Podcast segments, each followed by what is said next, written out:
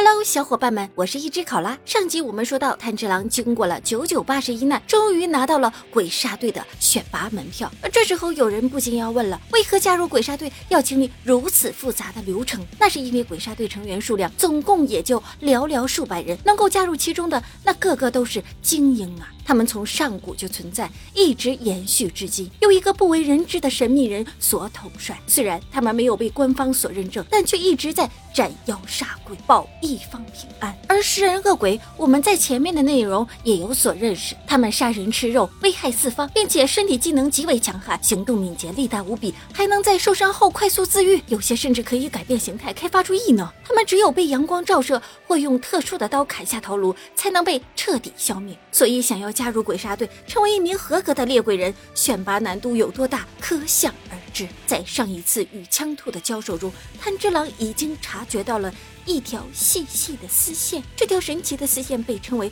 破绽之丝。顾名思义，破绽之丝能将手中的刀刃与敌方露出的破绽连接起来。当破绽之丝紧绷时，刀刃就会像受到了某种牵引一般，直奔对方而去，一举将其歼灭。虽然有点轻描淡写，但无论怎么看，就是一个开挂的技能啊！炭治郎望着被砍断的巨石，林龙老人便出现在了他的身边。只不过林龙并没有露出太多的喜悦之情，其实他压根就没有打算让炭治郎参加选拔，因为他目睹了太多太多的孩子在最终的选拔中失去了生命。可林龙老人没有想到，炭治郎一直没有放弃修炼，最后真的斩断了巨石，而且斩断的是历届学生中最大的一。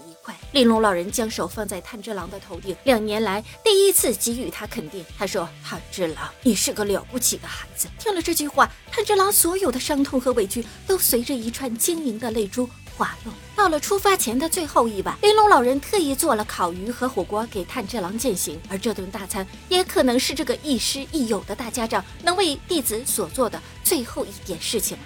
前路的艰险程度是山中修炼的日子不能比拟的，确切的说来，就是未来不可知也不可期。但至少炭治郎可以享受眼前这片刻的惬意与温馨。饭后，炭治郎盘坐在地上修剪头发，玲珑老人打开柜子，取出一个和枪兔一样的白色的驱邪面具，赠与炭治郎，保佑他平安顺利。炭治郎怔怔地看着面具，又回想起了与真姑和枪兔在山中修炼的时光。第二天清晨，阳光刚刚照进山脚下的小屋，炭治郎就已经做好了出发的准备。他穿上玲珑老人为自己准备的新衣服，又轻轻拉开豆子的房门。黑暗中，妹妹仍然静静地躺在床榻上，毫无意识。炭治郎握起妹妹的手，暗暗发誓，他一定会战胜千难险阻，再回到这里与妹妹相见。有林龙老人帮忙照顾豆子，炭治郎也可以放心地踏上征途了。临别时，他回头喊道：“请老师向枪兔和真姑问好。”林龙老人心里一怔，为何炭治郎会知道两个孩子的名字？因为枪兔和真姑早就已经离开这个世界了。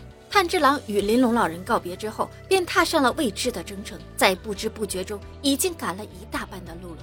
踏过了一道满眼都是紫藤花的阶梯，炭治郎终于来到了位于藤溪山深处的最终选拔场地。这里汇聚了各路立志要加入鬼杀队的少年剑客。没过多久，一对黑白发色的双胞胎姐妹出现在会场，为所有参赛人员解读选拔规则。这座山上关押着许多猎鬼人捉回来的恶鬼，由于恶鬼讨厌紫藤花，所以这里相当于一座天然的牢笼，而候选人的任务就是进入牢笼，不管使用什么办法，待足七天的时间。如果七天之后还能存活的话，便算通过，从而获得加入鬼杀队的资格。而与恶鬼缠斗七天七夜，绝非儿戏，一场惊心动魄的考验即将开始。而我们的卖炭少年炭治郎又会遇到怎样的凶险呢？且听下回分解。